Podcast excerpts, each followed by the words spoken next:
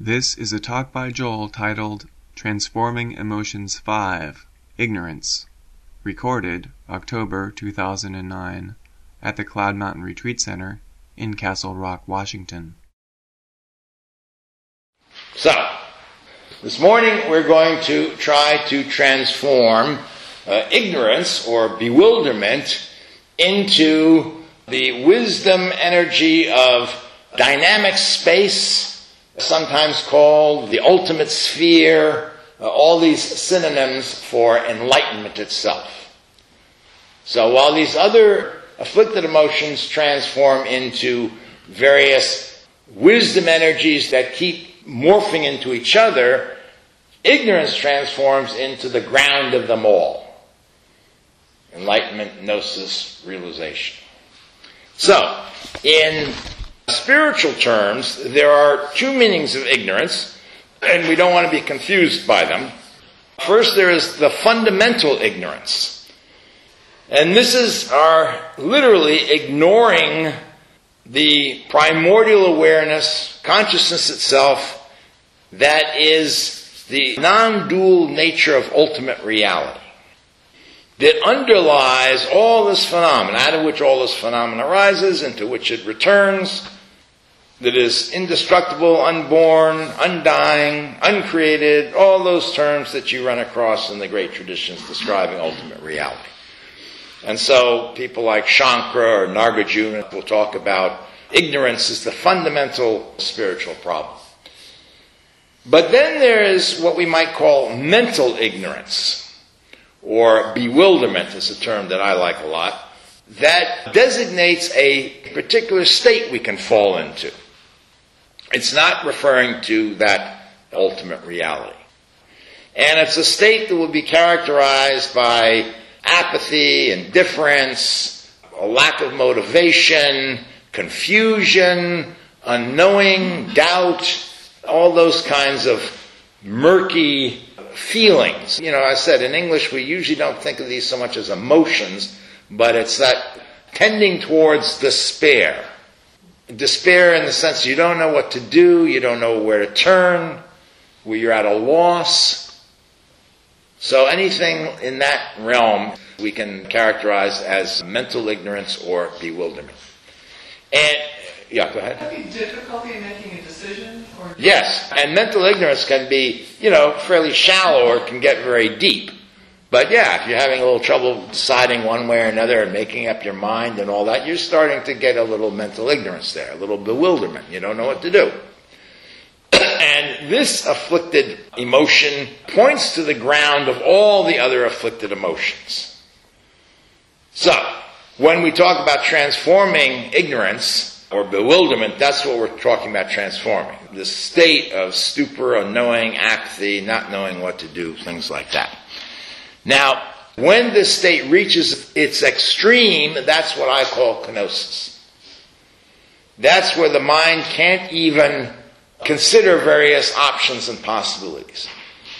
It's where there's no preference to go one way or another because there's no reason to go one way or another. So there's no aversion, there's no desire, and there's no real thought arising. There's no organized thought anyway, maybe random thoughts. It's like the whole conditioning, the whole story of I comes to a grinding halt. And then we reach a state of kenosis, where there's just nothing happening because you literally can't think of anything.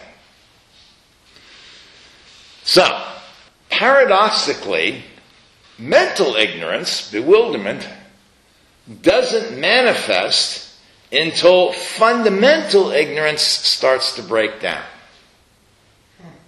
And here's what I mean by that. Someone who is really steeped in fundamental ignorance, who really believes that they are a self in a world of objects, and that happiness can be found from attaining certain worldly goals and acquiring certain worldly things and having success and Ferraris and stuff like that, uh, rarely falls into bewilderment. They know what they want. They know why they want it. They're highly motivated to go get it. Maybe the only problem they have is they're getting the right strategy. And so maybe they can have a little, uh, at times a little confusion about, well, which way should I go? But fundamentally, they're not bewildered by life. Life is very clear to them. I'm sure there have been times in your lives when you've experienced this. When I was first starting out in Hollywood anyway, I wasn't bewildered or had no mental ignorance. I knew where I was going, I was enjoying it, I was getting there, and you had said to me, Oh, I'm going on this retreat with this guy Joel, and I said, Oh, come on. You gotta spend 10 days there contemplating your navel. Grow up. This is the real world out here. Get on with your career or your job or whatever. So, uh, people who are steeped in that kind of ignorance, there's really not much you can do for them. I mean, they have to wait until they get to a place where they start to question that. Things can start to happen. One of them is maybe your failures start to outnumber your successes. So no matter how much you try, you keep running into failures, failures, and whatnot. Or maybe you're very successful, but the happiness you thought you were going to get out of this is eluding you.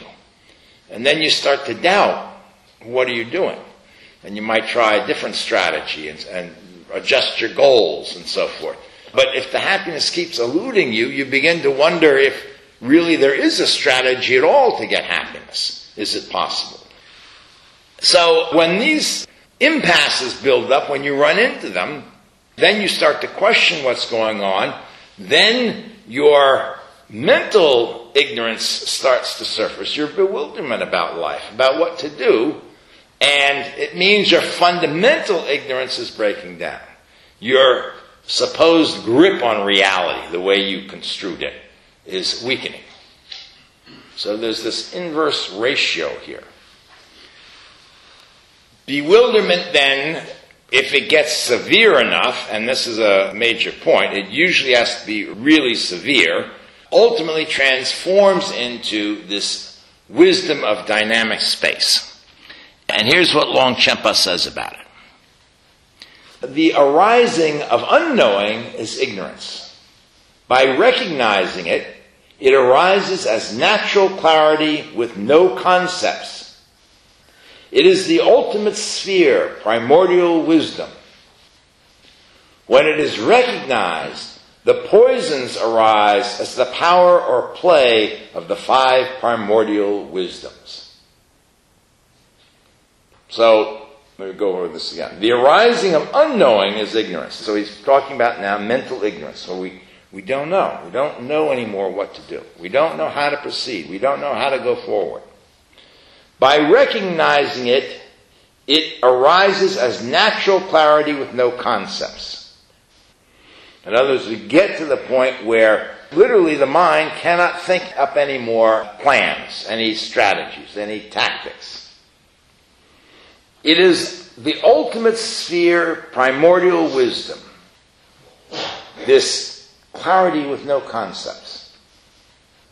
When it is recognized, and this is very important, you have to recognize what's going on here. Otherwise, it's just kind of a blank. It's just a, a mind with no thoughts in it, no desires, no aversions in it.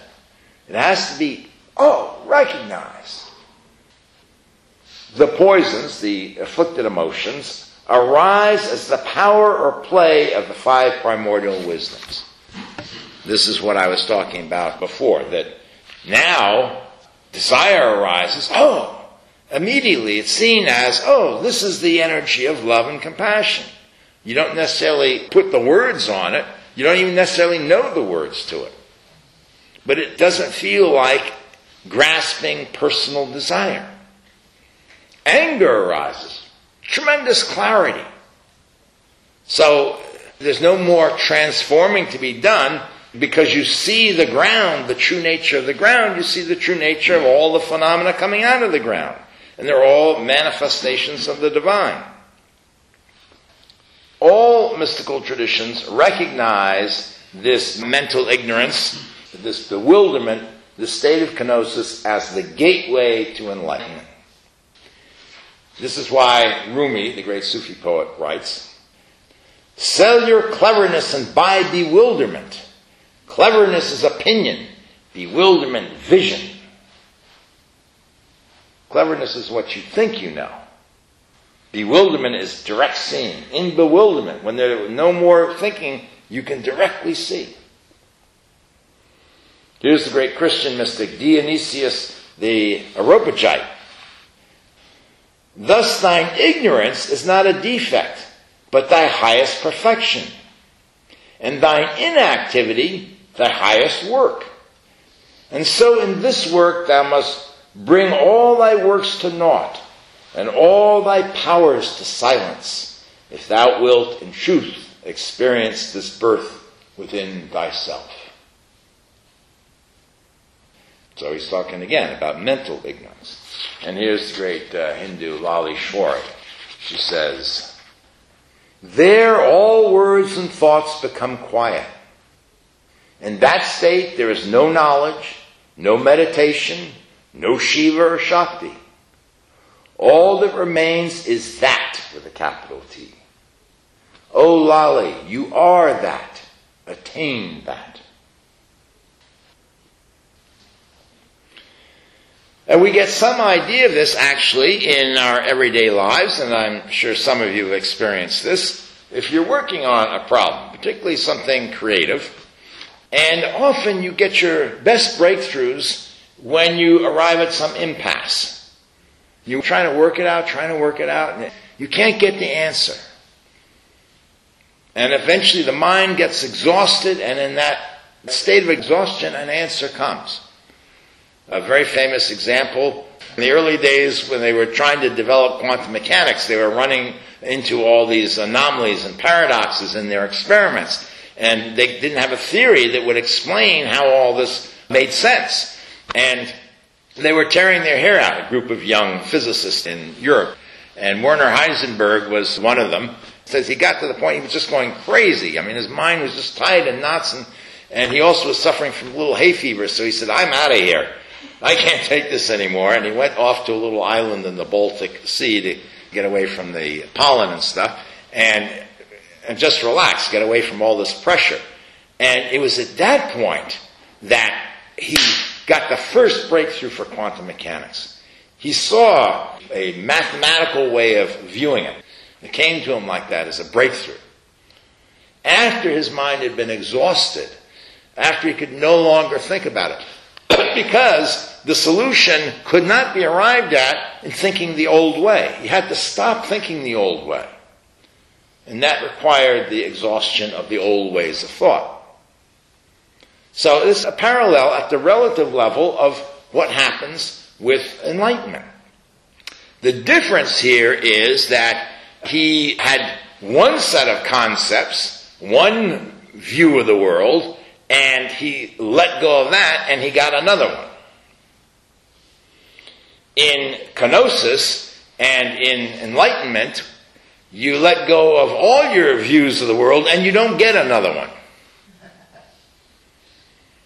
And so, in a certain sense, you might say you never actually transform the ignorance, the unknowing. That remains. Absolute ignorance, absolute unknowing is a quality of enlightenment. Absolute relative ignorance and absolute relative unknowing. The way you transform mental ignorance into enlightenment is you're struggling with a problem, struggling with a problem, and we're trying to, to think it out, and you're feeling this confusion and this bewilderment, and you're trying to think your way to clarity, and if you stop trying to think your way into clarity and look directly into the confusion, look directly into the bewilderment, and that looking and seeing is what transforms it. Here's what Lady Tsogyal says.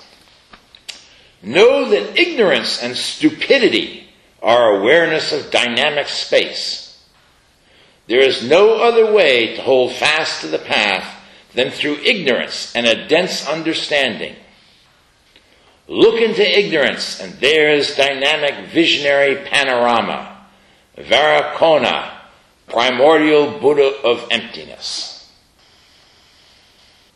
So it's the same principle as the other ones. It's looking right into it. In this case, there's this business of stop trying to think your way out. Let go of all those thoughts. It's totally counterintuitive than what we would normally try to do. To do this practice, of course, you first have to get to the state somehow, and that is extremely difficult. That's why this is going to be the hardest practice of the whole retreat, and uh, I'd be very surprised if anybody has any success. I'll be very pleased, but I'll also be very surprised. So you should all lower your expectations. There, there are techniques in the traditions that are designed to bring you to this state. One of them is working with Zen koans. Has anybody here not heard about Zen koans or doesn't know what a Zen koan is? Well, they're these funny little puzzles. What is the sound of one hand clapping? That don't really have a rational solution. And the Zen master gives that to a student and tells the student to go off and ponder on it, work on it, and come up with an answer. And the student's mind starts cranking away, just like yours and mine would, trying to figure out an answer. And the mind is very clever and comes up with symbolic answers and answers that relate back to the tradition and answers that draw correlations between this and that. And the student comes back and tells the brilliant answer and the master whacks him on the head, sends him back, sends him back. And the whole idea here is to exhaust that mind that's trying to figure it out. And finally, the student gets to the point where the mind is exhausted, and here's what Zen Master Huang Po says about that stage of the practice. Like a man hanging over a precipice, he is completely at a loss what to do next.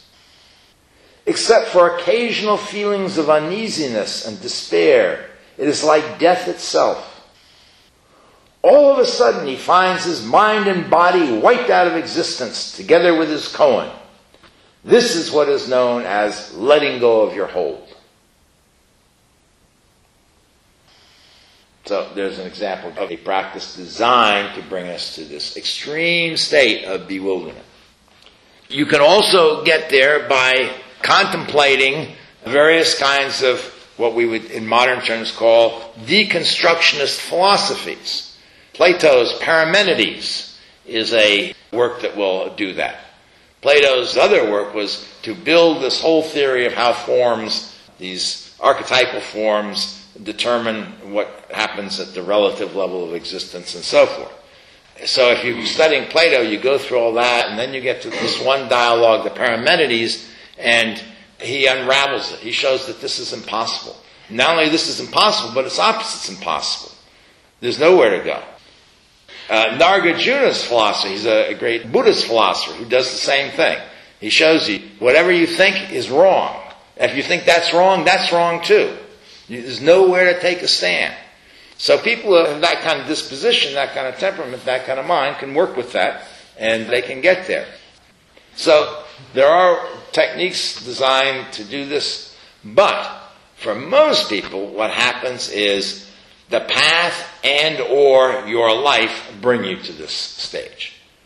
I firmly believe in my case that the spiritual path at least speeded up this process. The spiritual path is designed to get you to start looking at things and get you to start doing things and trying things, things that you don't normally do in your conditioned, deluded state, just rolling along mindlessly out of habitual tendencies.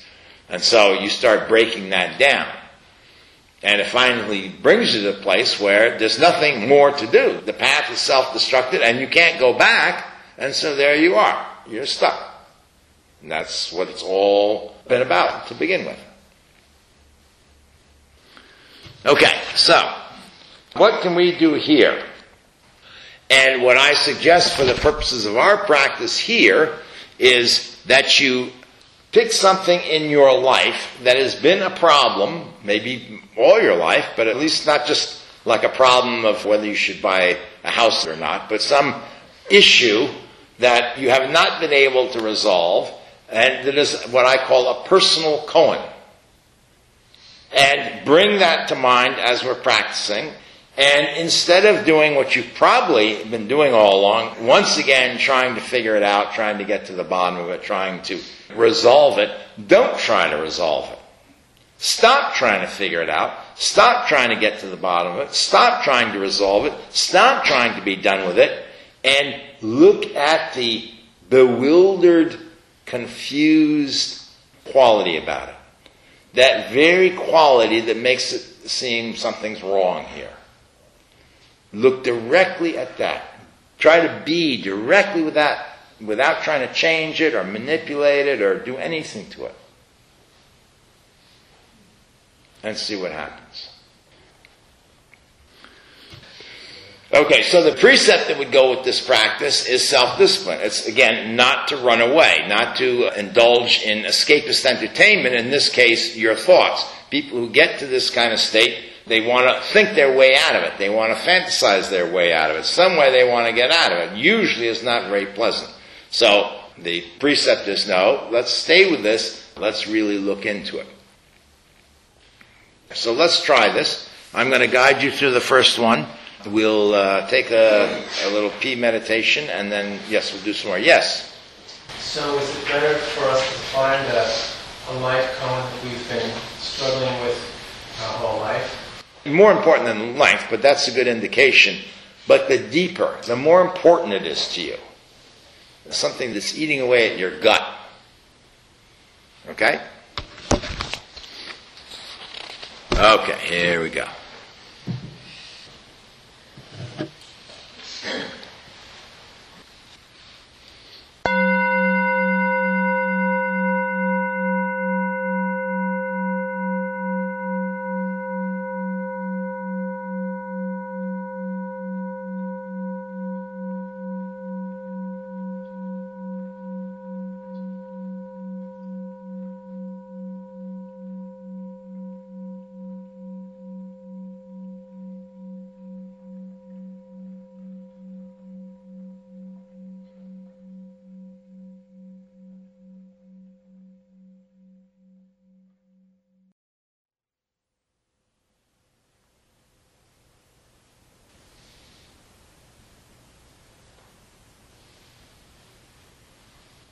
So begin with concentration,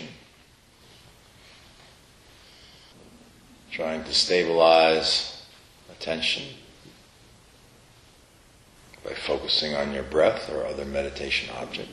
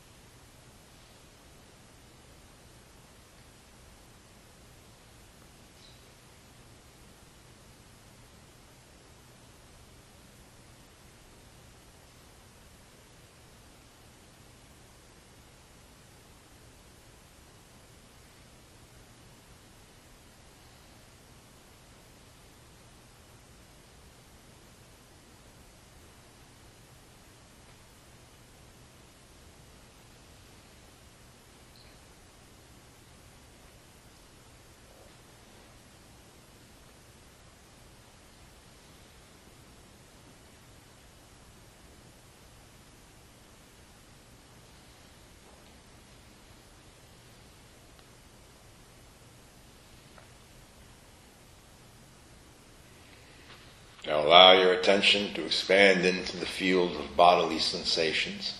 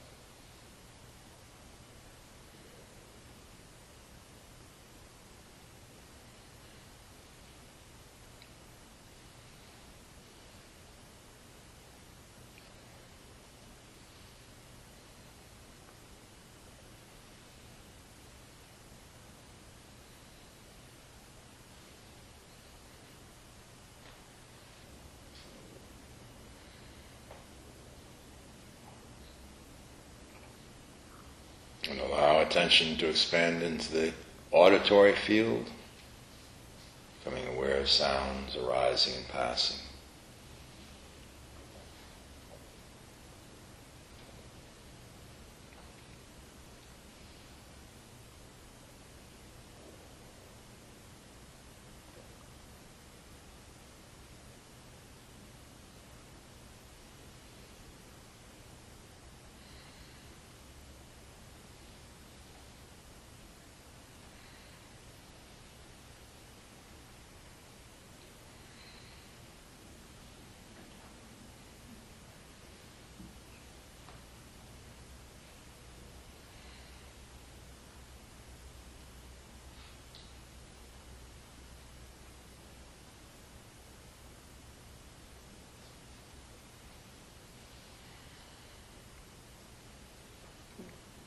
If any tastes or smells present themselves, become aware of them.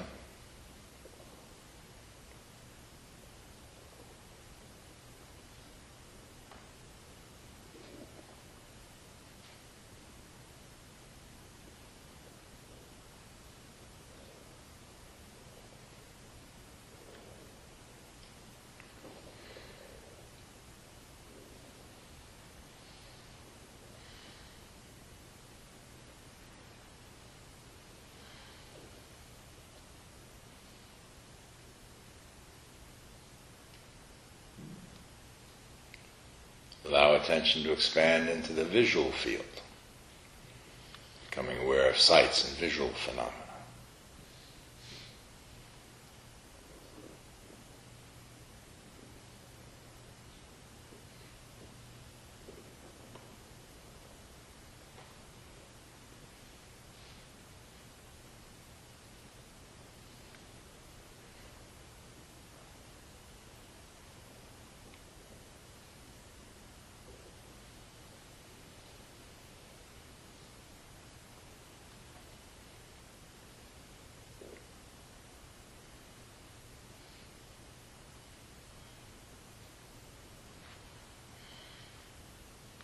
And now allow attention to expand to incorporate the mental field.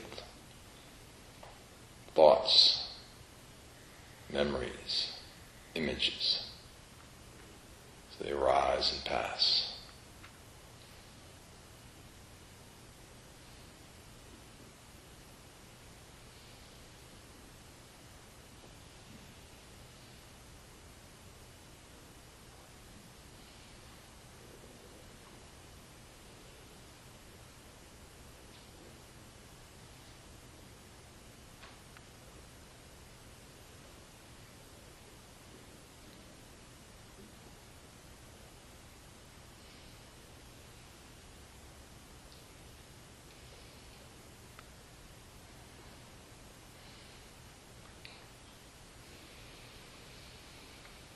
And attention to diffuse evenly through the total field of consciousness awareness. Allowing all phenomena to arise and pass without any grasping or pushing away.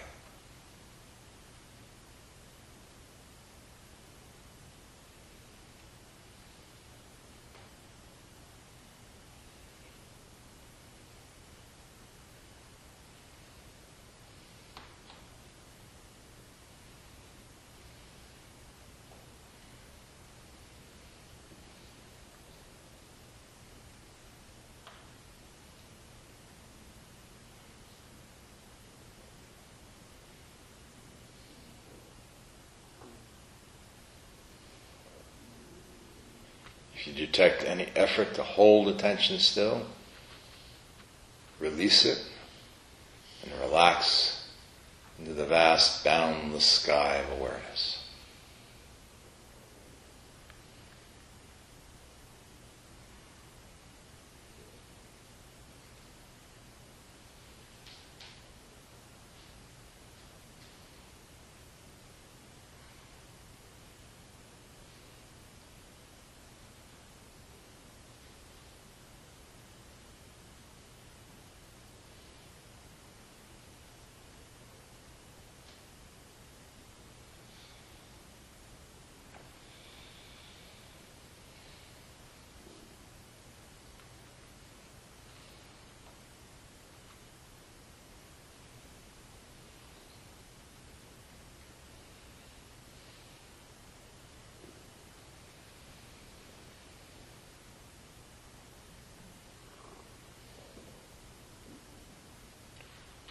Now close your eyes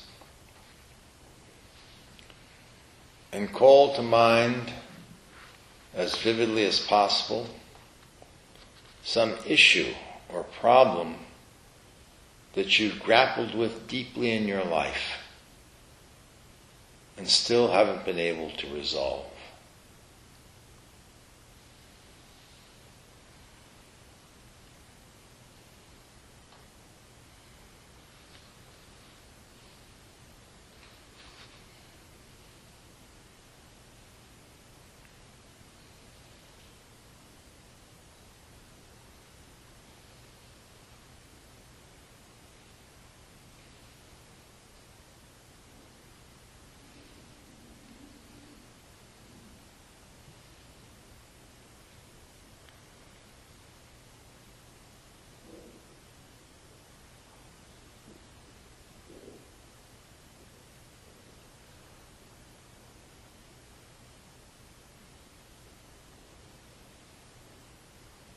Keep it in mind until you feel a strong sense of bewilderment or helplessness in the face of this issue or problem.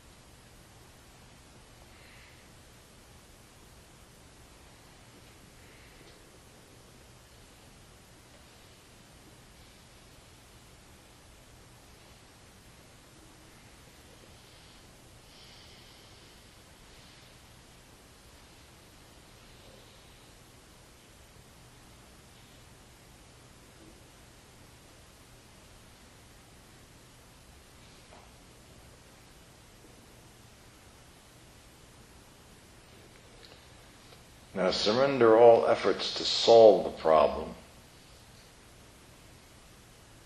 and focus your attention on the feeling of that bewilderment. The pure, naked feeling.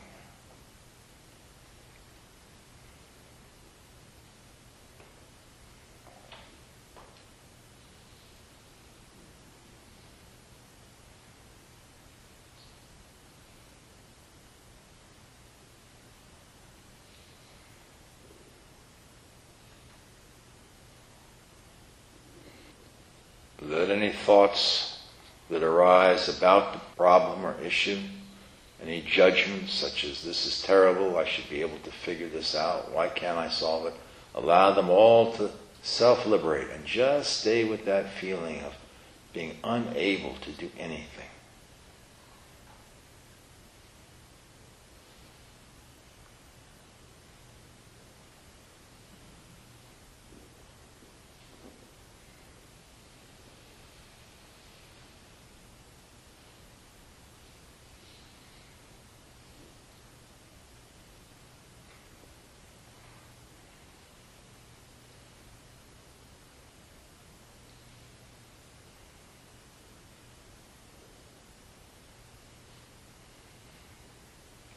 If it feels knotted or constricted in some particular part of the body, release it and let it suffuse the entire body mind.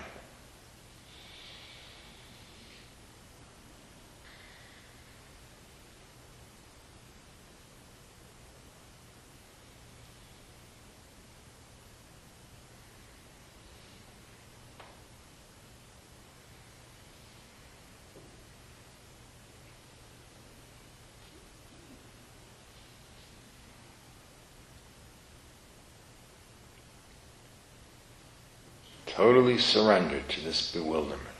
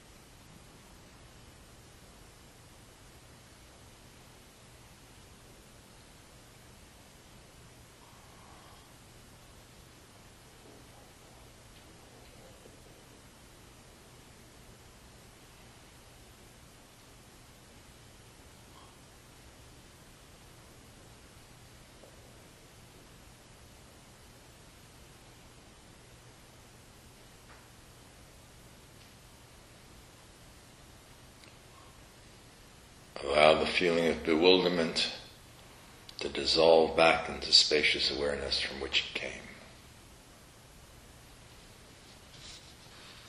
Open your eyes and relax into undistracted, spacious awareness.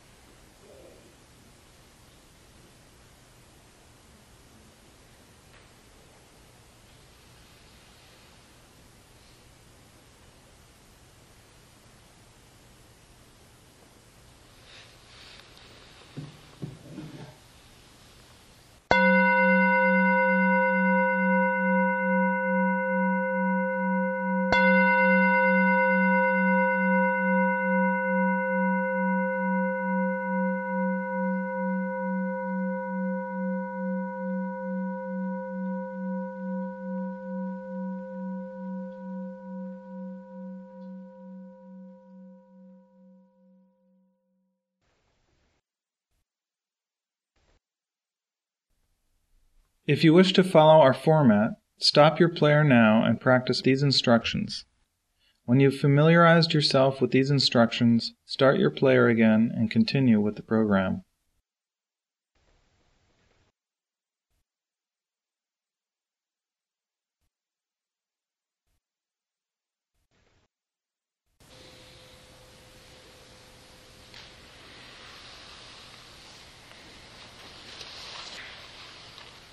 So, what was your experience? Was anybody able to get a little bewilderment going? This is really the toughest one.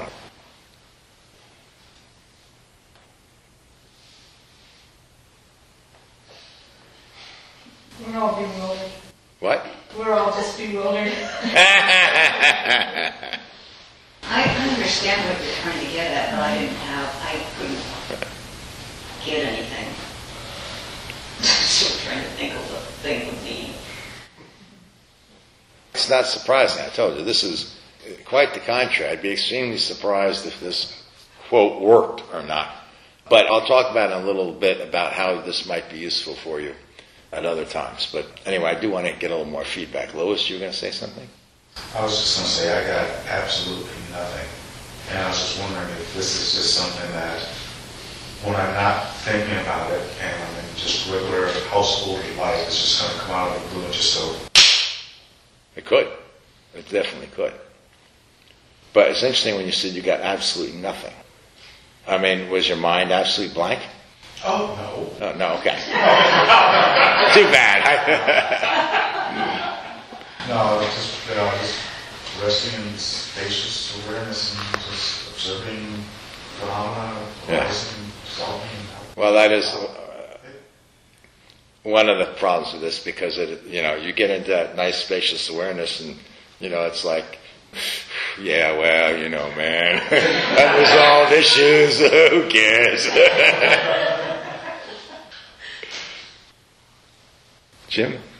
Yeah, I was just going to say, I think that they're all they're all really great processes. I feel like I'm uh, looking at myself uh, more as a friend with these uh, problems than ever before. Mm, So, uh, they are really there to help problems. beautiful because if we look at them through spiritual eyes, they are our teachers to have gratitude for and revered, really. I mean, that really takes a real shift in our perspective, but it is certainly possible. And then, even though they are problems and issues and emotions that have the afflicted quality about them, our perspective on them shifts. And it's quite interesting when that happens. We start to look forward to the experiences rather than, you know, going through life saying, I don't want to experience that, I don't want to experience that. Bring it on, yeah, rich. Yeah, go ahead. This um, beginning with when you first talked about the three things, I forget which one the animal is that's indifference. A pig is the indifference. Pig? Yeah. Okay, anyway, um, there's the, the bewilderment that I have experienced since you started talking about that is about some kind of sluggish um, refusal to participate in this whole business. And um, that is really cool. I mean, I, mean to, to see it in, in relief. I, I don't want to give it like too much power, but there's this real sense of, um, of dogged refusal to participate in what I am absolutely sure I want to do. yes. And it's really um, bewildering to have that combination of I will not walk the spiritual path, and I really, really want to. There's your personal koan. There it is. The only thing I'll say is it's not uncommon. You're not some sort of freak. Ambivalence toward the spiritual path is a sign, actually, that you're really getting it. People who aren't at least bit ambivalent about a spiritual path uh, usually means they really don't understand what they're getting into. Otherwise, they'd be very ambivalent about it. so it's a it's a sign of insight. I mean, uh, an intuition about whoa, what this is really about. And if that doesn't scare you, then something's wrong. Is that helpful? Good. Okay, so to recap, as we said here in the beginning, afflicted emotions fuel the story of I. Uh, it's said in Hollywood that there are only seven basic plots. And then people who pitch stories like to describe them very succinctly in terms of some other successful or well known story. One of the most famous ones was a movie from the uh, early 70s, I guess, or somewhere in there, called Panic in Needle Park. And it wasn't all that great a movie, but the pitch is very famous in Hollywood. It was one line Romeo and Juliet on junk. It. It's going to be a big hit. In any case, if you go further, I think that it really boils down to one plot. Is the hero or heroine going to get what he or she wants? And the corollary, the flip side, are they going to avoid what they want? And of course, there's only one hero or heroine in everybody's story, and that's me.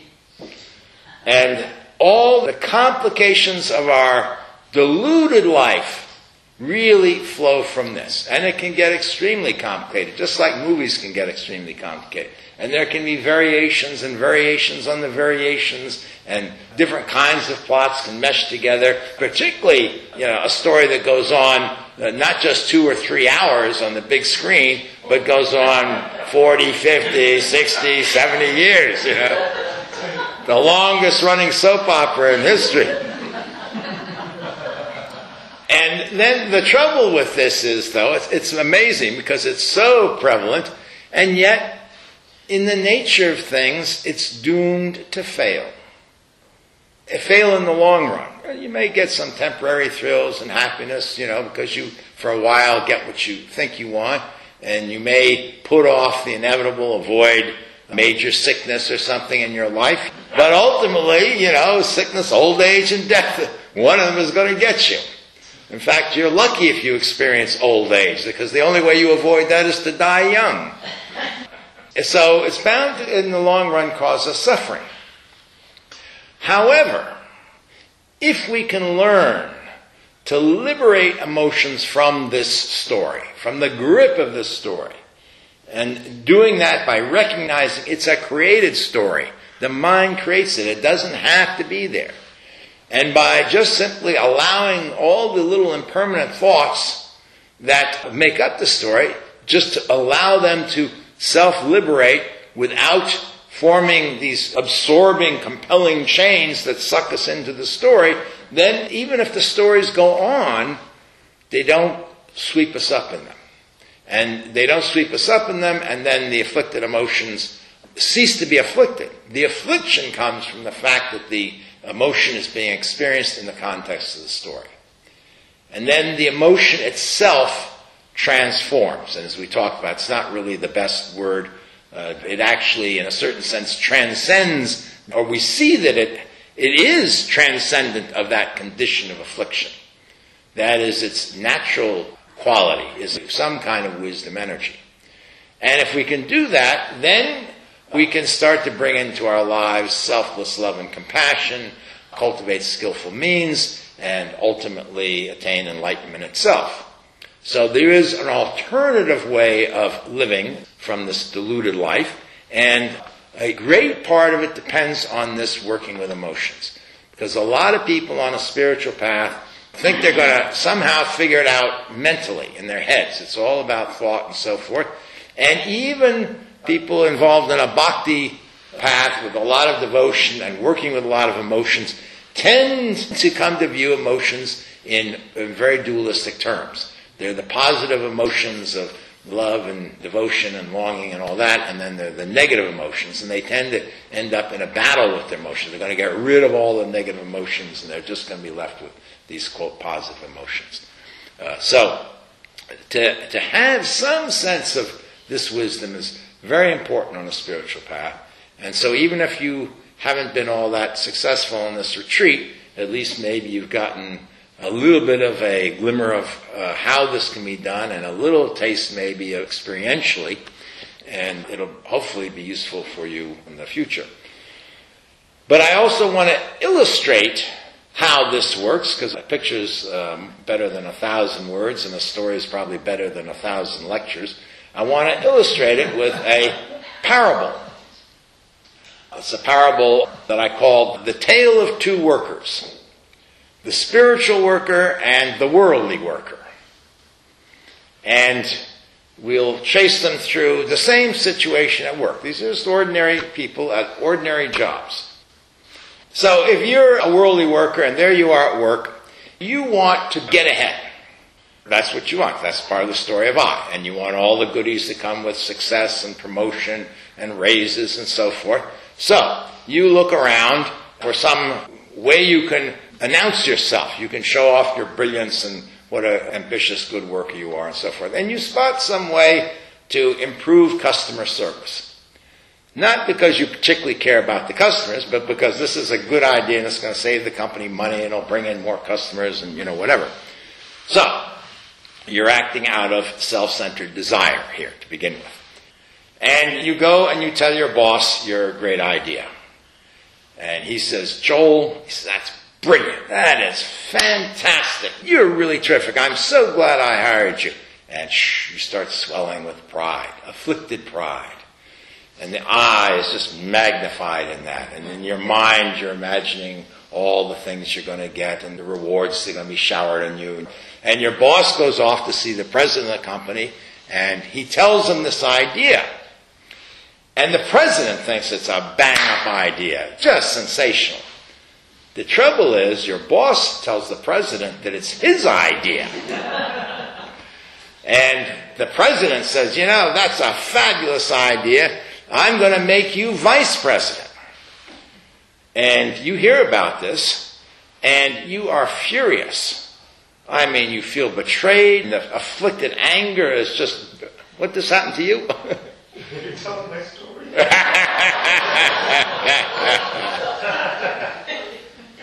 I should have said in the beginning, based on a true story. so there you are, burning with afflicted anger. And then you notice, yes, your boss gets the raise, gets the promotion, and you see him around. Now he's he's driving that Ferrari, you know, he's going out to expensive lunches and he's wearing nice suits and so forth. And now you're burning with envy. Afflicted envy. I mean, I should have had that lifestyle. What's he doing with it? And so then you go to the president to complain. You say, this isn't fair, this was my idea, you promoted the wrong guy, I deserved all that, this is terrible and so forth. And the president looks at you and he says, you got a rotten attitude, you're fired. You're bewildered, you're just stunned, you're in shock, you don't know what to do.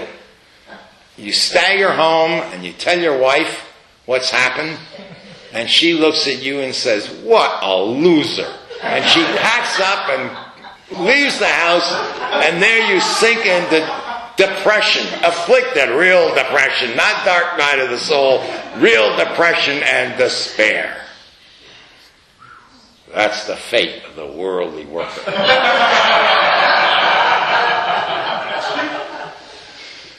now, let's tell the story of the spiritual worker. There you are, you're a spiritual worker, and you're on the job, and you're noticing these customers that you deal with all the time, and you see a way to improve their experience here in their lives. Just make them a little bit happy. This isn't a, a world saving thing, but it's a little thing that'll make everybody a little happy. It'll be a good for the whole. The company will make a little extra money. It'll be more efficient and all that. And so you go tell your boss. And your boss says, that's a bang up idea. That is fantastic. You are brilliant. But instead of swelling with pride, you just feel grateful that you've been able to be of some service to humanity in some little way, but you're very grateful. And then your boss goes to see the president, and he tells the president this great idea. The president thinks it's brilliant, but of course the same thing happens. The boss tells the president that it's his idea. So you hear about this, and instead of experiencing afflicted anger, which some people might, which people in the story this was based on probably did, instead of experiencing afflicted anger, suddenly you're in a state of mirror like wisdom, clarity. You never knew this about your boss before. This, no, this poor son of a bitch, he doesn't even know the difference between right and wrong. Never knew what a miserable person he was. And so you end up buying him a spiritual book for Christmas. My book, by the way.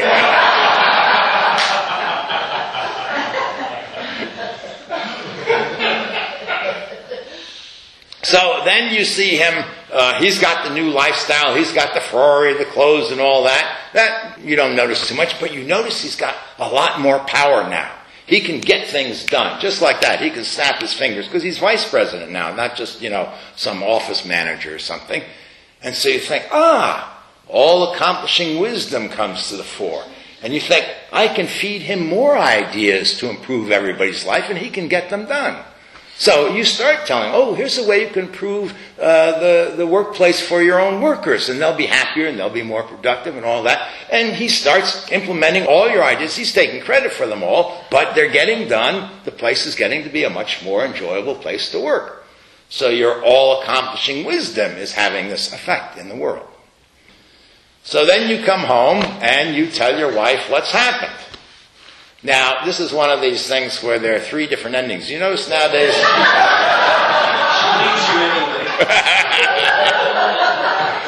no, I've noticed this. If you check out a movie from Blockbusters or something, sometimes they have alternate endings. Well, this has three alternate endings. So, the first ending is, oh, she's so inspired by your example. She resolves to cultivate more love and compassion in her life, and your relationship grows richer and uh, stronger together. And she buys your book. And she buys my book. Yes, she does, of course.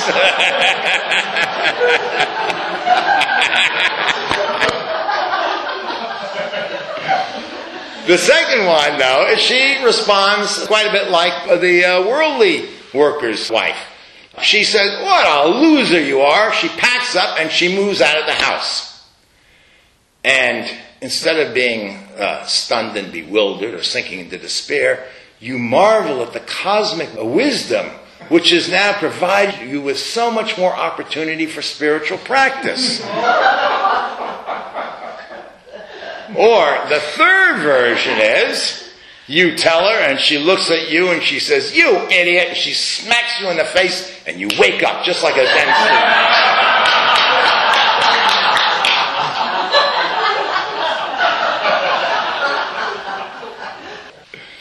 In any case, of course, obviously, uh, as with any parable, life doesn't uh, unfold quite so cleanly. And There are lots of ups and downs and two steps forward, one step back, and all that sort of stuff. But it does make the point that just by this simple beginning with a simple anyway, observation of what causes the affliction of the emotion and being able to liberate it from that self-centered story, how it really can affect your life. The same situation. You don't have to, you know, go to India and don robes. You don't have to quit your job as a car salesman and go join the Peace Corps or something like that. Wherever you are, you can make use of the circumstances that you find yourself in. You also might notice something about this, since it all comes from just observing how the story of I sucks these emotions in to feed the story, and just by liberating the story, the emotion itself reveals its true character. It's very little effort, really. I know this may sound strange to you, you know, in the beginning when you've been trying to practice and stuff, and it seems like a lot of effort. But it's very little effort, and particularly, there's no effort here to have to generate positive emotions. You don't have to go to work and say, oh, I, I gotta love everybody. I gotta love my enemies. I gotta cultivate love and compassion for all these slobs and, you know. No, it happens naturally. And you don't have to go around repressing negative emotions, pretending you don't feel what you really feel, which puts you in conflict with yourself and all sorts of other things. So it's a very natural, spontaneous way to arrive at truth. So keep that in mind in terms of when you get into this practice back in the world, in real situations like at work or with your family or in other social kinds of situations. Okay, so what we're going to do this afternoon is give you a chance to work with whatever emotion might be dominating in your life at this particular period. So, for instance, uh, if you've lost a loved one recently, you may be dealing with grief. If you are going through a divorce, you may be dealing with anger. Anything that is prominent in your life that keeps coming up again and again. It may be some issue from the past. You may have gotten divorced 10 years ago and still have a lot of anger coming up about that, or somebody may have died and have a lot of grief coming up. If that's not the case with you, or if you're just not having uh, success bringing up any strong emotion here, then you can just practice watching little emotions come up. And they may be even so small, they're one of those little three very primitive impulses. You know, a desire to get out of here, a uh, aversion to the sound of the heater, just indifference, you know, whatever comes up. And even those small emotions will have a little charge to them, a little bit of energy to them, that if you uh, let the thought that aroused them self liberate, you'll get a chance to just be with that energy and to see what it is in its pure form. So, any questions about the uh, format for the afternoon?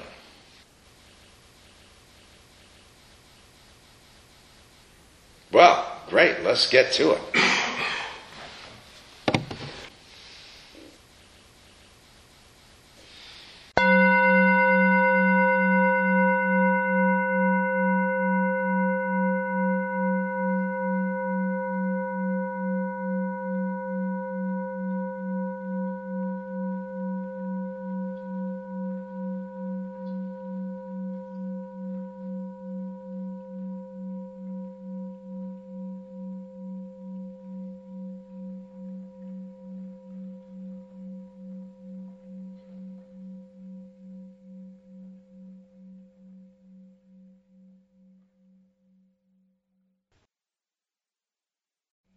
You've now reached the end of this talk.